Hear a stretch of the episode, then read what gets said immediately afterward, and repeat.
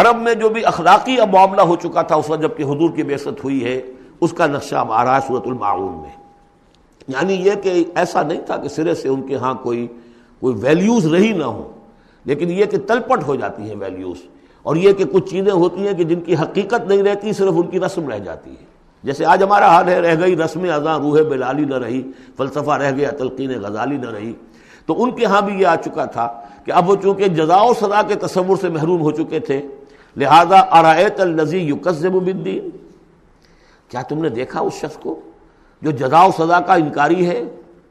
کوئی جزا سزا نہیں، کوئی باعث بعد الموت نہیں. ان ہی الا حیاتنا دنیا نموت و نحیا وما یہلکنا الا الدار. اس دنیا کی زندگی کے سوا کوئی زندگی نہیں، ہم خود مرتے ہیں، خود جیتے ہیں، اور ہلاک کرنے والی شے گردش افلاک کے سوا اور کوئی نہیں. ہم کوئی خدا خدا کو نہیں مانتے. ایسے لوگ بھی تھے ان میں.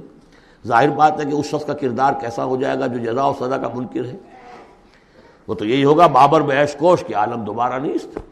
جب کوئی اور زندگی دوبارہ ہے ہی نہیں، یہی زندگی ہے، کھاؤ پیو عیش کرو، جہاں ہاتھ پڑ سکتا ہو ڈالو، جو چیز حاصل کر سکتے ہو کر لو. کیوں جھجک رہے ہو کہ یہ برا ہے اور یہ اچھا ہے اور یہ جائز ہے اور یہ ناجائز ہے؟ پھر تو طریقہ یہی ہوگا. تو وہ کردار کیا بنتا ہے اگر جزا و سزا کا انکاری ہوگا انسان، تو کردار کیا بنے گا؟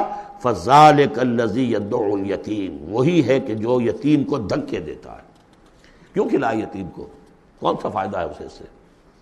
وَلَا يَحُضُّ عَلَىٰ طَعَامِ الْمِسْكِينِ، اور کسی مسکین کو کھانا کھلانا خود تو درکنار، کسی اور کو بھی اس کے لیے کوئی تلقین کرنے کو تیار نہیں. اس لیے کہ اندیشہ یہ ہے کہ میں اسے تلقین کروں گا تو پلٹ کر مجھ سے نہ کہے کہ تم کیوں نہیں کھلاتے. فَوَيْلٌ لِّلْمُصَلِّينَ، ان کے ہاں نماز تو ہے، نماز کا حلیہ انہوں نے بگاڑ دیا ہے. وہ سورہ انفال میں ہم پڑھ چکے ہیں، سیٹیاں بجاتے تھے، تالیاں بجاتے تھے، لیکن وہ نماز سمجھتے تھے اسے.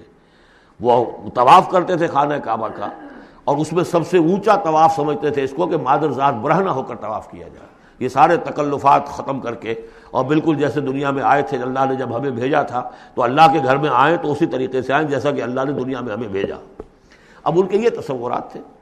فَوَيْلٌ لِّلْمُصَلِّينَ الَّذِينَ هُمْ عَن صَلَاتِهِمْ سَاهُونَ، تو تباہی ہے، ہلاکت ہے، بربادی ہے ان نماز پڑھنے والوں کے لیے جو اپنی نمازوں سے غافل ہیں. اس کی روح ختم ہو چکی ہے، شکلیں بھی بدل دی گئی ہیں. ہمارے ہاں اللہ کا شکل ہے، اس امت میں شکل نہیں بدلی ہے. سلو کما رأیتمونی اصلی، اللہ کا فضل ہے، اس طرح کی بدعات وہاں ہمارے ہاں نہیں ہے. لیکن یہ ہے کہ روح جو ہے، روح نماز، حضور قلب، آدمی نماز پڑھ رہا ہو تو احساس ہو کہ میں کس کے سامنے کھڑا ہوں، اور پھر جو کہہ رہا ہو اس کو سمجھ رہا ہو، اور خلوص و اخلاص سے کہہ رہا ہو ایاک نعبد و ایاک نستعین، پھر اس پر عمل کرتا ہو. وہ کہاں کتنے ہیں؟ ایک رسم ہے، رہ گئی رسم اذان، روح بلالی نہ رہی، فلسفہ رہ گیا، تلقین غزالی نہ رہی. نماز و روزہ و قربانی و حج یہ سب باقی ہیں، تو باقی نہیں.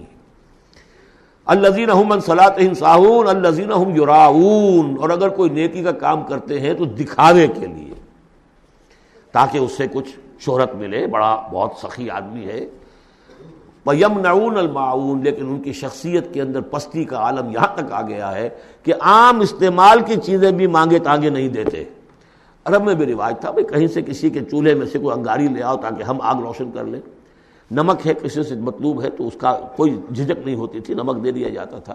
لیکن وہ لوگ ان چیزوں میں بھی آ کر شقی ہو جاتا ہے. بارک اللہ لی و لکم فی القرآن العظیم ونفعنی و ایاکم بالآیات والذکر الحکیم.